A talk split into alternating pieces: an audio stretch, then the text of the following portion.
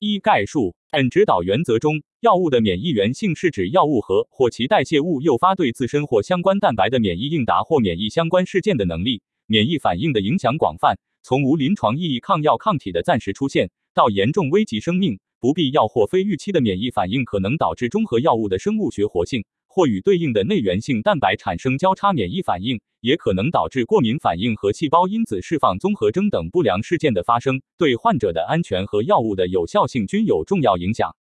对于大多数药物，不良免疫反应一般由体液免疫机制介导的免疫应答所致，因此抗药抗体一直是定义该类药物免疫原性的主要标准。但近年来，随着免疫调节类药物在重大疾病中更加广泛的应用，细胞免疫机制介导的不良免疫反应也应得到重视。药物的免疫原性受到多种因素的影响，患者自身和药物相关因素均可能影响药物的免疫原性。患者和疾病相关因素包括患者的免疫状态和免疫能力、遗传因素、预存抗体、给药途径、剂量和频率等。药物相关因素包括产品来源、结构、聚合物的形成、糖基化、聚乙二醇化、杂质、处方、包装和储存等。药物开发的全生命周期中，应始终关注免疫原性研究，基于药物作用机制、产品相关因素。以及拟用适应症等因素预测免疫原性风险，基于免疫原性风险设计相应的研究进行风险识别。在药物的开发中，一方面应尽量选择免疫原性潜在风险较小的候选药物，另一方面应探索如何减少和控制免疫原性的不良影响。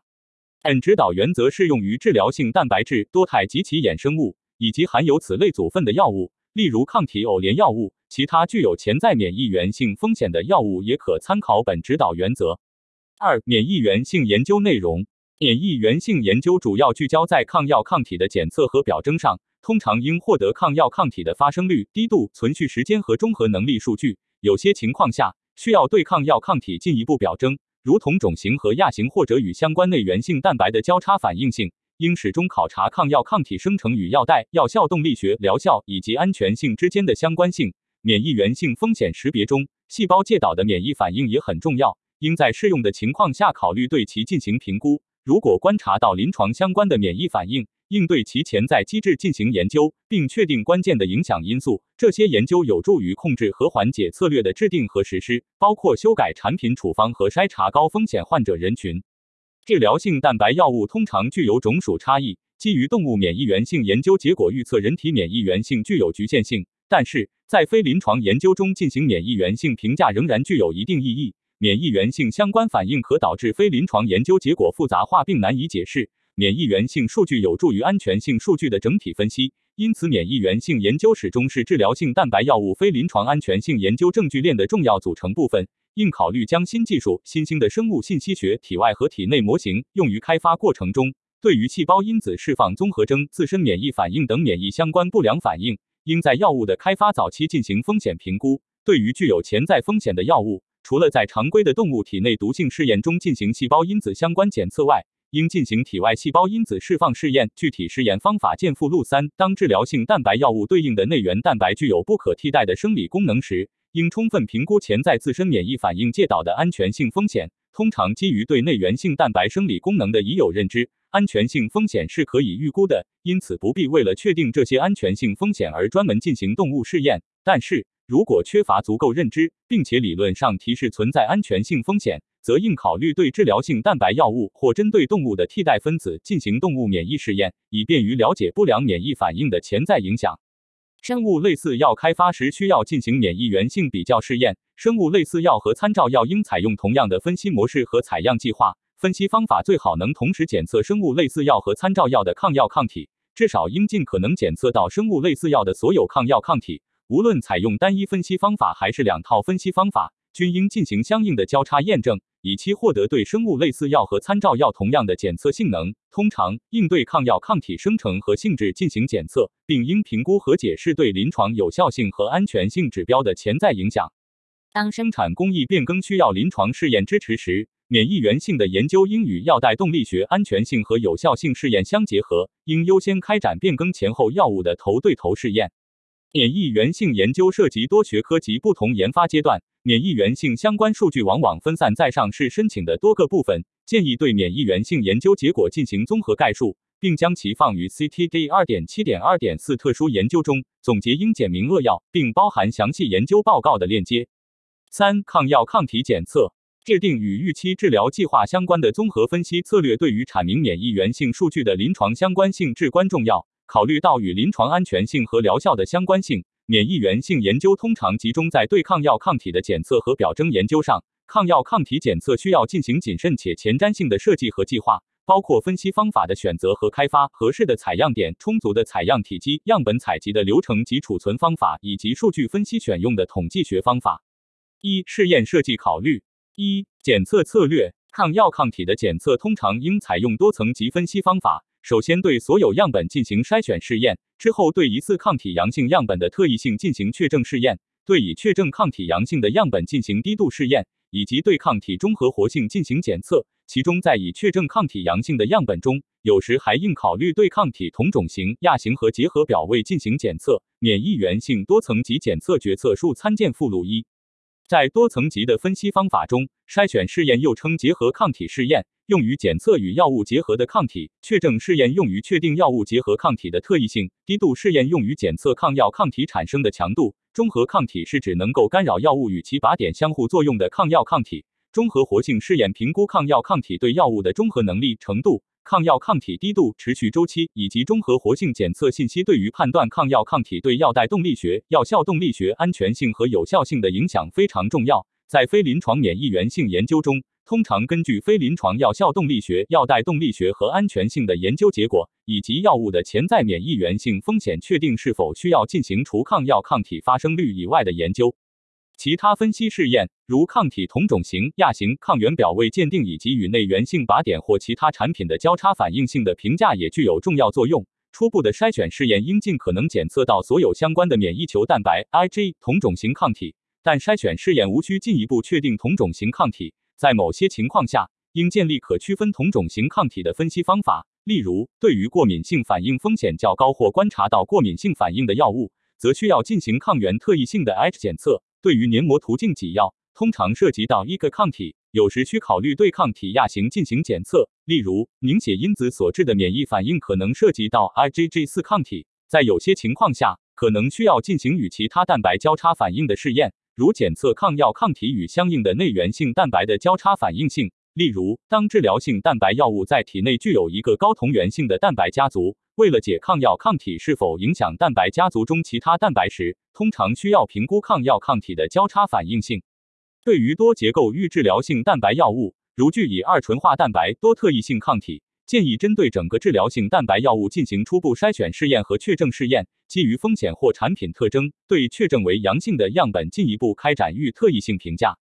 二、分析方法的选择，抗药抗体检测可以采用不同的方法和仪器。包含但不局限于直接法、桥联法和菌相结合法。每种分析方法均有优点和不足，包括检测速度、灵敏度、选择性、方法的响应范围、检测不同免疫球蛋白的能力、检测快速解离出的抗体的能力，如 IgM，在免疫反应的早期出现以及试剂的可获得性。所有的分析方法都应该考虑其检测快速解离出的抗体的能力。如果无法检测到此类免疫反应早期出现的抗体，易造成真正阳性的抗体样本未被检出的情况。在分析中也要重点考虑表位的暴露情况。如果表位与故乡载体或者其他报告试剂，如荧光染料、酶或生物素结合，将导致抗原的构象变化，这将掩盖、暴露、改变或破坏与治疗性蛋白药物相关的抗体的结合位点，从而影响最后的检测结果。三、试剂的选择。用于抗药抗体检测的有些试剂可以是标准化的或从商业来源获得，然而特定方法可能需要特定试剂。包括阳性对照抗体、阴性对照和系统适用性对照，应根据检测方法选择合适的试剂，以最小化非特异性信号，并维持足够的灵敏度。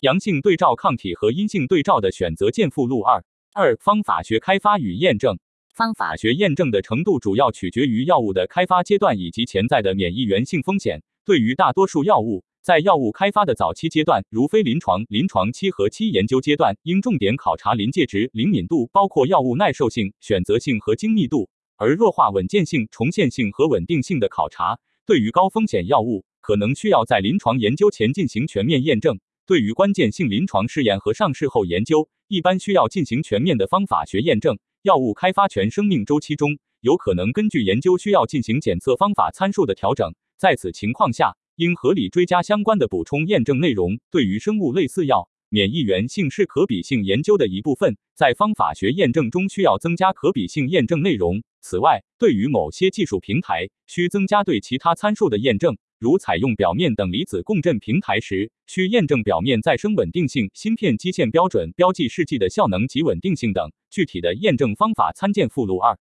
三、试验内容一、筛选试验。筛选试验是抗药抗体检测的第一步，该分析方法需具有足够的灵敏度，以能检测出样本中低、高亲和力的各种类型抗药抗体。为确保真实样本的检出率，筛选试验应具有一定的假阳性率，通常为百分之五，但需规避出现假阴性。方法建立时应尽可能选择与待测样本相同或相近的自然样本群，应根据需求对所选择的方法进行优化。样本通常是血清或血浆中可能含有影响检测的成分，可导致产生假阳性或假阴性结果，和或对抗体含量产生错误评估。例如，补体成分或补体受体甘露糖结合蛋白 （Fc） 受体可溶性的靶分子及类风湿因子，应采用经确证合理的方法，以减少机制效应的潜在影响。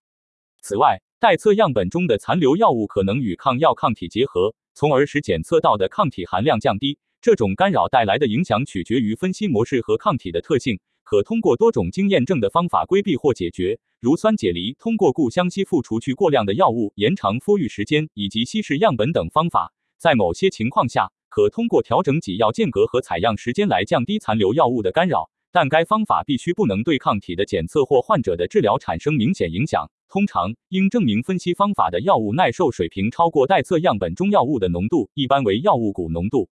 二、确证试验。确证试验是为了排除筛选试验中的假阳性样本。筛选试验中检测为阳性的样本，需进一步通过确证试验证明抗药抗体的特异性。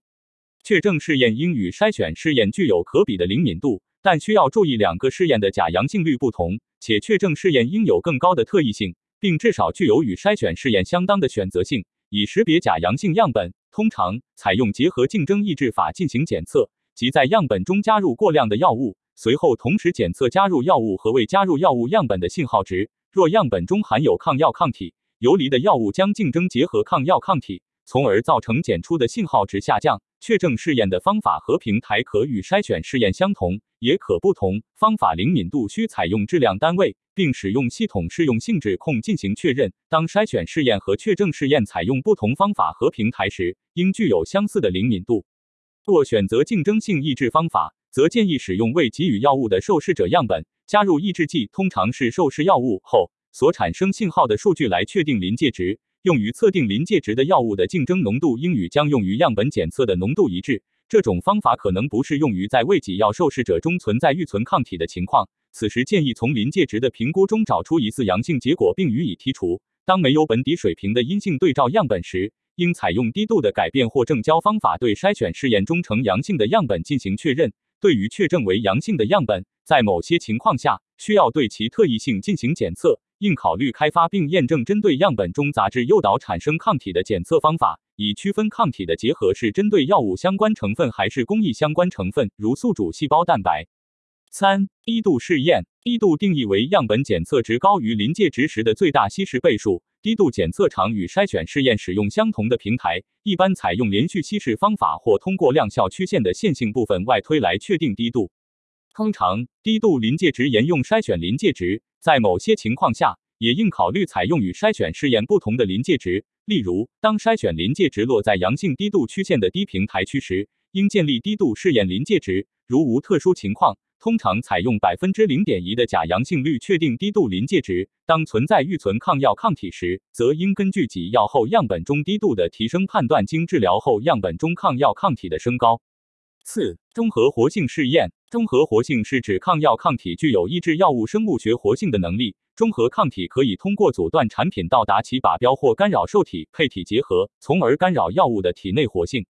中和活性试验的分析模式选择需要考虑多种因素。包括但不限于药物本身的作用机制、检测方法与体内真实情况的相关性、方法本身的选择性、生物机制的干扰程度、灵敏度和稳健程度等。检测方法与药物体内作用机制的相关性为首要考虑因素。通常采用基于细胞的中和活性检测方法，但是当药物在体内的作用机制与细胞关系较小，例如体液中游离靶点的拮抗反应、酶反应等，或者由于生物机制干扰等因素，细胞学方法的变异程度、定量范围、灵敏度等难以满足方法学验证和样本分析的需要时，可能需采用基于非细胞的试验方法，配体结合分析、酶反应等。在某些特殊情况下，结合高度灵敏的药效动力学和或药代动力学数据，可以判断抗药抗体对临床药效的影响。这些试验和指标有可能代替中和抗体试验。这些数据的可替代性应与监管机构进行沟通交流。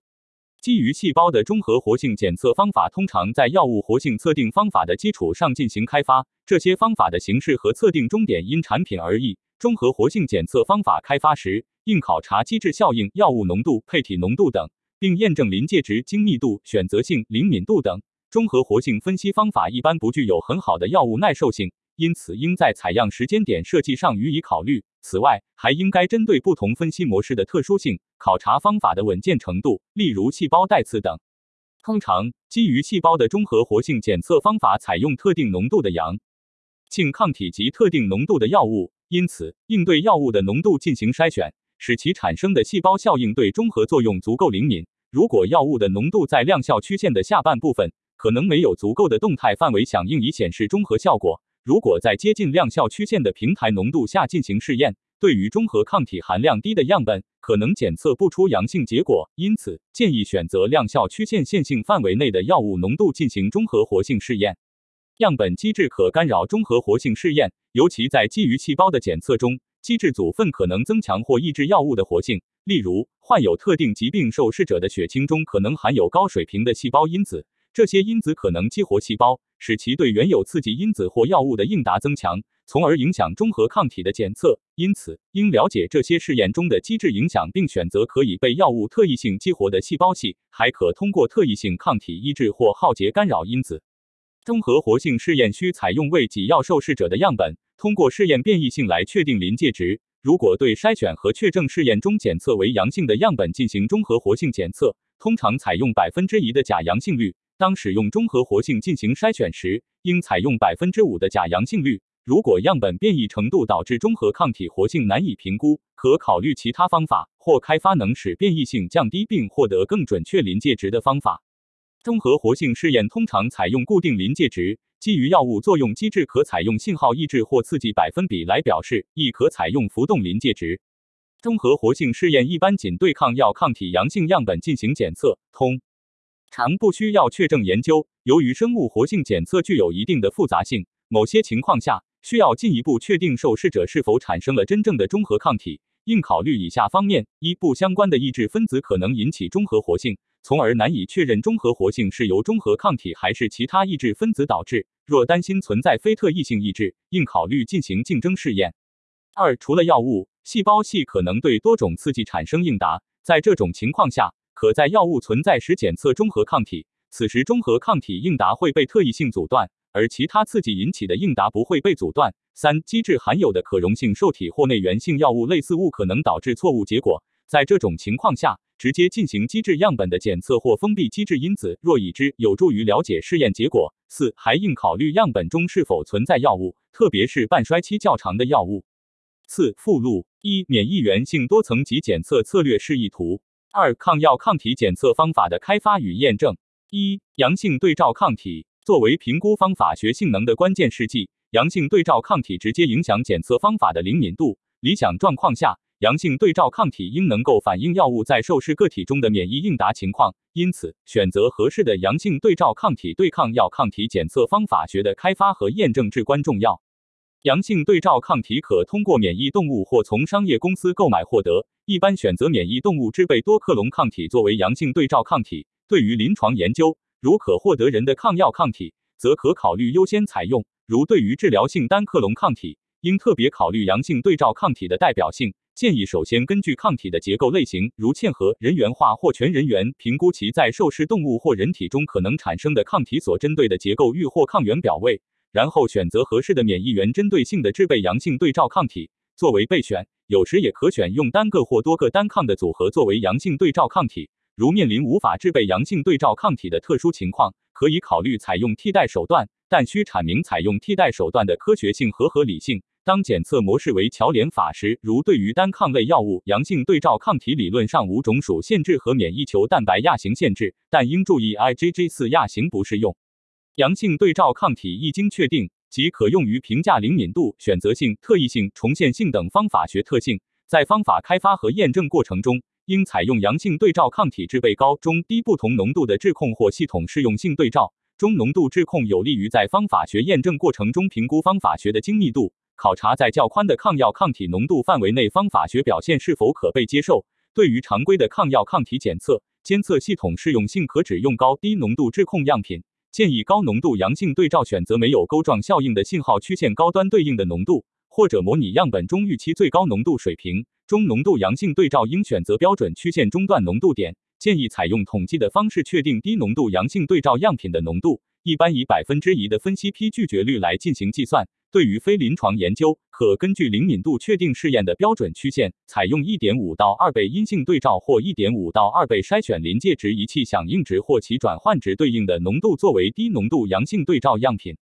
二、阴性对照为评价非特异性本底水平，方法学验证和样本检测中均需设置阴性对照。阴性对照为来自至少十例代表性位己药个体机制的混合物，由于分析前的变量可能对阴性对照的检测结果带来影响。应尽可能模拟待测样本的机制特点，如机制种类一般为血清或血浆，种属、性别、年龄和疾病背景等，并采用与待测样本相同的预处理方式，如相同的抗凝剂、采样体积、相似的制备方法和相同的储存条件等。如在方法开发和早期验证试验阶段暂时无法获得符合上述条件的机制，可以采用健康个体的机制。当获得与待测样本相同的未给药群体的机制时，应对临界值、灵敏度和选择性等重要方法学参数进行确认。此外，应对机制中可能含有的预存抗体、可发生结合的蛋白、可溶性受体等因素进行评估。阴性对照样本的信号值应当低于但接近于筛选临界值，并且能够代表临界值确定试验中个体样本的信号波动情况。如阴性对照的信号值远低于个体样本信号的均值，则不能用于监测方法的适用性。三、临界值，临界值是将样本定义为阳性或阴性结果的响应水平。建立合适的临界值，可使产生假阴性结果的风险最小化。临界值可能受多种干扰物或机制成分的影响，应在方法开发早期考虑这些因素。由于来源于不同目标人群和疾病状态的样本中含有的引起背景信号发生变化的因素各有不同，可能需要分别制定不同的临界值。如果可行，应采用未经治疗的受试者的样本，通过重复试验对检测的变异程度进行考察，并基于统计学方法对临界值进行计算。在计算临界值时，应考虑统计确定的离群值和真实阳性样本的影响，并提供剔除任何数据点的理由和用于确定离群值的判断方法。三点一筛选临界值。筛选临界值用于初步判定待测样本为阴性或潜在阳性。筛选临界值的确定应基于多个空白个体机制的响应值，从科学如生物统计学的角度进行综合考虑。用于计算筛选临界值的空白个体机制的来源应尽量来自己要前的受试者或动物。如选择来源于其他群体的空白个体机制，应进行合理性论证。通常，非临床研究应选择不少于十五个。临床研究应选择不少于五十个空白个体机制。临床前研究中至少对分析人员日期两个实验变量进行考察。临床研究中，根据实际情况，可能还需要对更多变量，例如仪器故乡载体等进行考察。分析十个样本均设置负孔。非临床研究中，筛选临界值应基于至少两名分析员在至少三天进行的三个分析批的响应值，或基于阴性对照校正后的数值进行统计分析获得。临床研究中。应考察至少两名分析员在至少三天进行的六个分析批。筛选临界值的一种计算方法是采用空白个体百分之九十五百分位数的单侧百分之九十置信区间下限得到。计算临界值的统计方法取决于数据的分布，例如正态分布的百分之九十五的百分位数可通过个体均值加上一点六四五倍的标准差计算，也可用其他方法计算百分之九十五的百分位数值，例如使用中位数及中位数的绝对偏差代替均值与标准差。应说明计算方法选择的依据。不同批次间阴性对照样本的平均信号值可能是恒定的，也可能在不同的分析批、孔板或分析人员之间变化。当这之间的平均值不同，但平均值的方差恒定时，可以运用一种标准化因子来计算并用于检测中。这种方式获得的临界值称为浮动临界值，是最常用的临界值类型。对于正态分布数据，当均值为常数时，可以在试验验证过程中建立一个临界值，即固定临界值。该临界值可直接用于研究中。通常不鼓励采用固定临界值，因为它无法对研究中阴性对照可能的变化进行监测。当平均值和方差均不同时，可能需要为每个分析批孔板或分析人员计算临界值及动态临界值。然而，这种方法通常不实用，因为这需要包含更多的阴性对照样本。如果数据显示需要使用动态临界值时，应考虑进一步开发试验方法，而不是使用动态临界值。三点二确证临界值。由于筛选临界值通常允许至少百分之五的假阳性率，因此经筛选试验判定为疑似阳性的样本可能是非特异性的，需进一步通过确证试验考察对药物的特异性，并基于确证临界值以百分比抑制率表示确定是否为阳性。在确证临界值确定试验中，通常将某一特定浓度的受试药物加入空白个体机制，通过加入药物的空白个体机制负孔信号值与未加药物空白个体机制负孔信号值计算信号抑制率。在剔除离群值后，可选择信号抑制率的百分之九十九百分位数的百分之八十、百分之九十单侧置信区间的下限及允许百分之一假阳性作为确证临界值。建议确证临界值确定试验与筛选临界值确定试验在同一个分析批或分析板上进行。对空白机制数量、考察变量和复孔检测的要求与筛选临界值确定试验相同。当确证试验所采用的方法或平台不同时，确证临界值应在独立的分析批中参考上述方法进行构建。四、灵敏度方法灵敏度是指阳性对照样品检测结果持续为阳性或读数等同于该检测方法临界值的最低浓度。为了在抗药抗体水平达到对药代动力学、药效动力学安全性或有效性产生影响之前被检测到，分析方法应具有足够灵敏度。值得注意的是，方法灵敏度是通过阳性对照抗体建立的，可能无法完全代表特定受试者体内的抗药抗体应答情况。阳性对照抗体通常为高亲和力抗体，该抗体可能高估灵敏度，因此方法灵敏度并不是为了确定受试者体内抗药抗体的绝对量。而是为了更全面地理解检测方法的性能。由于灵敏度可能受样本中残留药物的影响，因此考察在预期药物浓度下的灵敏度是非常重要的。四点一方法灵敏度，灵敏度可通过多种方法计算，通常在混合空白生物机制中，按照不高于二到三倍的梯度稀释阳性对照样品，应采用经亲和层烯醇化后的多抗或单抗至系列至少五个已知浓度，然后确定或计算灵敏度。一种方法是在至少满足一个浓度的响应值低于筛选确证临界值的情况下，高于筛选确证临界值的最低浓度即为方法灵敏度。另一种方法是采用横跨筛选确证临界值的两个点进行截距法计算，还可以对各浓度的响应值和浓度进行曲线拟合。根据筛选确证临界值计算的阳性对照抗体浓度即为方法灵敏度。建议以阳性对照抗体的加样浓度乘以最小稀释倍数后进行灵敏度的报告。如果采用了一个以上阳性对照抗体，建议分别报告灵敏度。对于非临床研究，方法灵敏度一般需达到两百五十到五百纳克 ml。对于临床研究，在筛选和确证试验中，E 和 IgM 型抗药抗体的检测灵敏度一般应达到一百纳克 ml。在某些特定情况下，基于风险评估和以往的数据，灵敏度大于上述推荐值也是可以接受的。有文献报道。低至一百纳克 ml 的抗药抗体水平也可能导致临床反应，此时可考虑更低的灵敏度。H 型抗药抗体的检测灵敏度需达到几百 pg ml 或几英 ml 级别。对于中和活性试验的检测，可能无法达到该灵敏度水平。方法灵敏度高度依赖于所采用的阳性对照抗体，不一定能直接反映待测样本中的最低检出水平，但灵敏度提供了分析方法的性能指标，有助于在开发阶段选择最优的抗药抗体检测方法。四点二药物耐受水平，生物样本中可能含有高浓度的游离受试药物，可以与捕获试剂检测试剂竞争结合抗药抗体，进而干扰抗药抗体检测，导致假阴性结果。因此，在方法学早期开发过程中，应评估游离受试药物对方法学的干扰及药物耐受水平，并在方法学验证中进行考察。药物耐受水平需要结合待测样本中的药物浓度进行考。查一般使用混合空白机制稀释受试药物至合适系列浓度，用该系列稀释样本与不同浓度阳性对照抗体混合后进行检测，应至少包含低浓度阳性对照抗体或者一百纳克 ml 浓度的阳性对照抗体。非临床研究中可适度考察更高浓度两百五十到五百纳克 ml 的阳性对照抗体，响应值高于筛选临界值所对应的最高受试药物浓度，即为该浓度阳性对照抗体能够耐受的最大药物浓度。也可以使用横跨筛选临界值的两个点进行截距法计算，得到该浓度阳性对照抗体能够耐受的最大药物浓度。值得注意的是，药物耐受水平数据仅代表某特定浓度的阳性对照抗体样品对药物的耐受特性。由于阳性对照抗体样品与待测样本中抗药抗体的亲和力存在差异，可能与待测样本中抗药抗体的药物耐受性水平有所不同。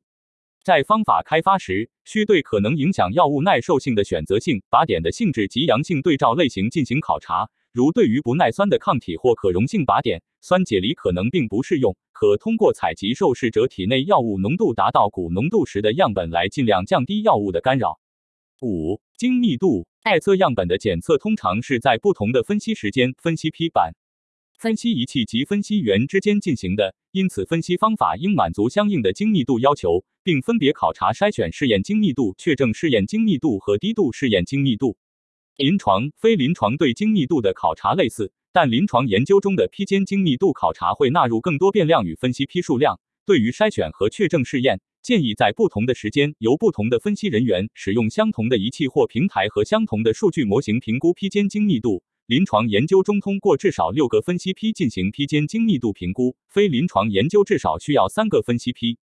批内精密度一般来源于含至少六套独立配置的系统适用性对照样品的分析批数据。通过系统适用性样品、阴性对照、低浓度阳性对照、中浓度阳性对照、高浓度阳性对照以及确证试验的免疫耗竭对照的变异系数百分号 CV 来呈现。其中阳性对照样品需要采用与分析方法相同的数据转换方式来计算，不宜高于百分之二十。批间精密度通过所有可报告的验证分析批系统适用性样品、阴性对照、低浓度阳性对照、中浓度阳性对照、高浓度阳性对照以及确证试验的免疫耗竭对照的变异系数百分号 CV 来呈现。其中阳性对照样品需要采用与分析方法相同的数据转换方式来计算。不宜高于百分之二十，若高于百分之二十，需要优化分析方法或提供合理性说明。对于阴性对照样品或高变异度的细胞学试验，其接受标准可适度放宽。对于低度试验，批内精密度建议通过含有至少三套独立配置的低度阳性对照样品进行评估；批间精密度建议通过至少三个分析批至少九套低度阳性对照样品进行评估。六、特异性。特异性是指某种方法对于某一目标分析物的专属检测能力，特异性较低可能导致假阳性结果。所开发的分析方法应能够特异性地检测抗药抗体，而非单抗药物、可溶性靶点、非特异性内源性抗体或方法中使用的抗体试剂。类似地，对于类风湿因子高发的人群，应证明类风湿因子不会干扰分析方法，或该方法能够区分出类风湿因子和特定抗体。如果抗药抗体可与宿主细胞蛋白或其他产品相关杂质发生交叉反应，可能需要对这些反应的特异性进行评估。应根据非临床与临床试验不同阶段的具体情况考察方法特异性。考察指标包括但不限于血清中的因子，如类风湿因子、脂质、血红蛋白、预存抗体和或合并用药等对方法的干扰作用。应采用添加或未添加药物或其相关物质的阴性对照样品和低浓度阳性对照样品进行特异性考察。七、选择性。选择性是指分析方法能够在样本中存在其他成分的情况下，检出特异性针对该药物的抗药抗体的能力。待测机制中往往含有大量的不同大小和不同电荷的蛋白质，可能对抗药抗体的检测造成干扰。如未对分析方法的选择性进行验证，易造成非特异性信号，从而导致无法正常检出阳性样本。通常需要对待测样本进行稀释处理，以获得较为理想的抗药抗体检测能力。最小稀释倍数有多种定义，包括产生最高信噪比的样本稀释倍数、产生最接近稀释液的信号的样本稀释倍数，以及导致最高信号变量比的样本稀释倍数。可使用上述定义中的任何一种，但是为了有效计算方法的灵敏度，最小稀释倍数应该考虑待测样本的最终稀释程度，通常为一比五至一比一百，即五分之一到一百分之一。建议最小稀释倍数不要超过一比一百，因为过高的最小稀释倍数可能导致假阴性结果。在某些情况下，如采用了更高的最小稀释倍数，应充分考虑其对检测灵敏度的影响以及产品的免疫原性风险。建议通过一定数量的未给药受试者样本来确定最小稀释倍数。最小稀释倍数的确定通常需要连续稀释不含药的抗药抗体阴性样本，以及通过将已知浓度的阳性对照抗体经系列稀释后加入机制配置至高、中、低浓度与使用稀释液配置的相同浓度的阳性对照抗体进行对比。最小稀释倍数应使用适当数量的个体血清样本来计算，样本的数量取决于个体样本的变异性等多种因素，一般推荐至少采用十个样本。方法学验证时，筛选试验确证试验中采用至少十个空。而个体机制在空白水平、低浓度阳性对照水平考察选择性，确保至少百分之八十个体的选择性考察结果符合方法学验证的预期接受标准。有些情况下，需考察溶血或高脂对样本检测的影响。八钩状效应，钩状效应是指由于存在高浓度的特异性的被分析物或者抗体，出现信号值减少，从而可能导致假阴性信号。非临床研究和临床研究中，应考察是否出现钩状效应。一般通过在混合机制中加入阳性对照抗体进行一系列稀释的方法来进行评估。九其他验证内容，在某些特定条件下尚需对试验的重现性、稳健性、稳定性进行验证。九点一重现性，如果在研究期间样本有两个或多个独立实验室进行检测，重现性是重要的考量因素。应保证不同实验室产生的数据具有可比性，应在实验室之间建立可比较的方法性能，包括临界值、灵敏度、药物耐受性、精密度等。九点二稳健性和稳定性，方法稳健性表明了检测方法在正常使用期间的可靠性。因不受方法中微小调整及仪器性能的影响。生物学分析方法的复杂性使其特别容易受到检测条件变化的影响，因此评估和优化细胞传代数、孵育时间和培养基成分等参数至关重要。应该在开发阶段检测方法稳健性。如果分析中特定步骤中的微小变化影响结果，则应该采取预防措施来控制该步骤。样品稳定性有时也需要进行验证。由于考察受试者样本的稳定性通常是不可行的，因此建议保存受试者样本的方式与保存阳性抗体的方式一致。可通过对受试者的样本适当分装来减少动溶循环。评估短期稳定性的研究包括动溶循环和阳性对照样品在冰箱中和室温条件下的稳定性是有意义的。三、体外细胞因子释放试验。细胞因子释放综合征为免疫细胞过度活化。促炎性因子快速释放而导致的一组临床综合症，是免疫调节类药物普遍的不良反应。对于免疫调节类药物，完整的非临床评价需要整合所有可用的体内和体外试验数据。除了在常规的动物体内毒性试验中进行细胞因子相关检测外，还应进行体外细胞因子释放试验，采用人全血或人外周血单个核细胞体外评价细胞活化和细胞因子的释放。可在一定程度上弥补因种属差异导致的动物模型无法完全模拟人体免疫激发过程的缺陷。当体内试验结果为阴性时，体外试验阳性结果可以提示潜在临床安全风险。建议基于细胞因子释放机制设计合适的体外细胞因子释放试验，通常应考虑采用液相和固相两种孵育系统。如果药物直接靶向免疫细胞，可采用外周血单个核细胞进行试验。如果机制可能与 Fc 伽马 Rs 结合相关。则更适合在包含表达 Fc 伽马 Rs 的细胞的全血中进行试验。如果把抗原仅在疾病状态表达，或者机制涉及在全血或外周血单个核细胞中不存在的细胞类型，可以考虑在检测系统中引入肿瘤细胞、成纤维细胞、内皮细胞等细胞系或原代细胞。体外细胞因子释放试验应设置阳性对照和阴性对照，阳性对照应采用在测试体系中细胞因子释放明显的已知药物。应优先考虑与受试药物细胞因子释放的预期机制类似者。细胞因子的检测项目应与受试药物临床安全性考虑密切相关。一般情况下，观察指标包括但不限于 E2、E6、E10、IFN 加码和 TNF 阿尔法。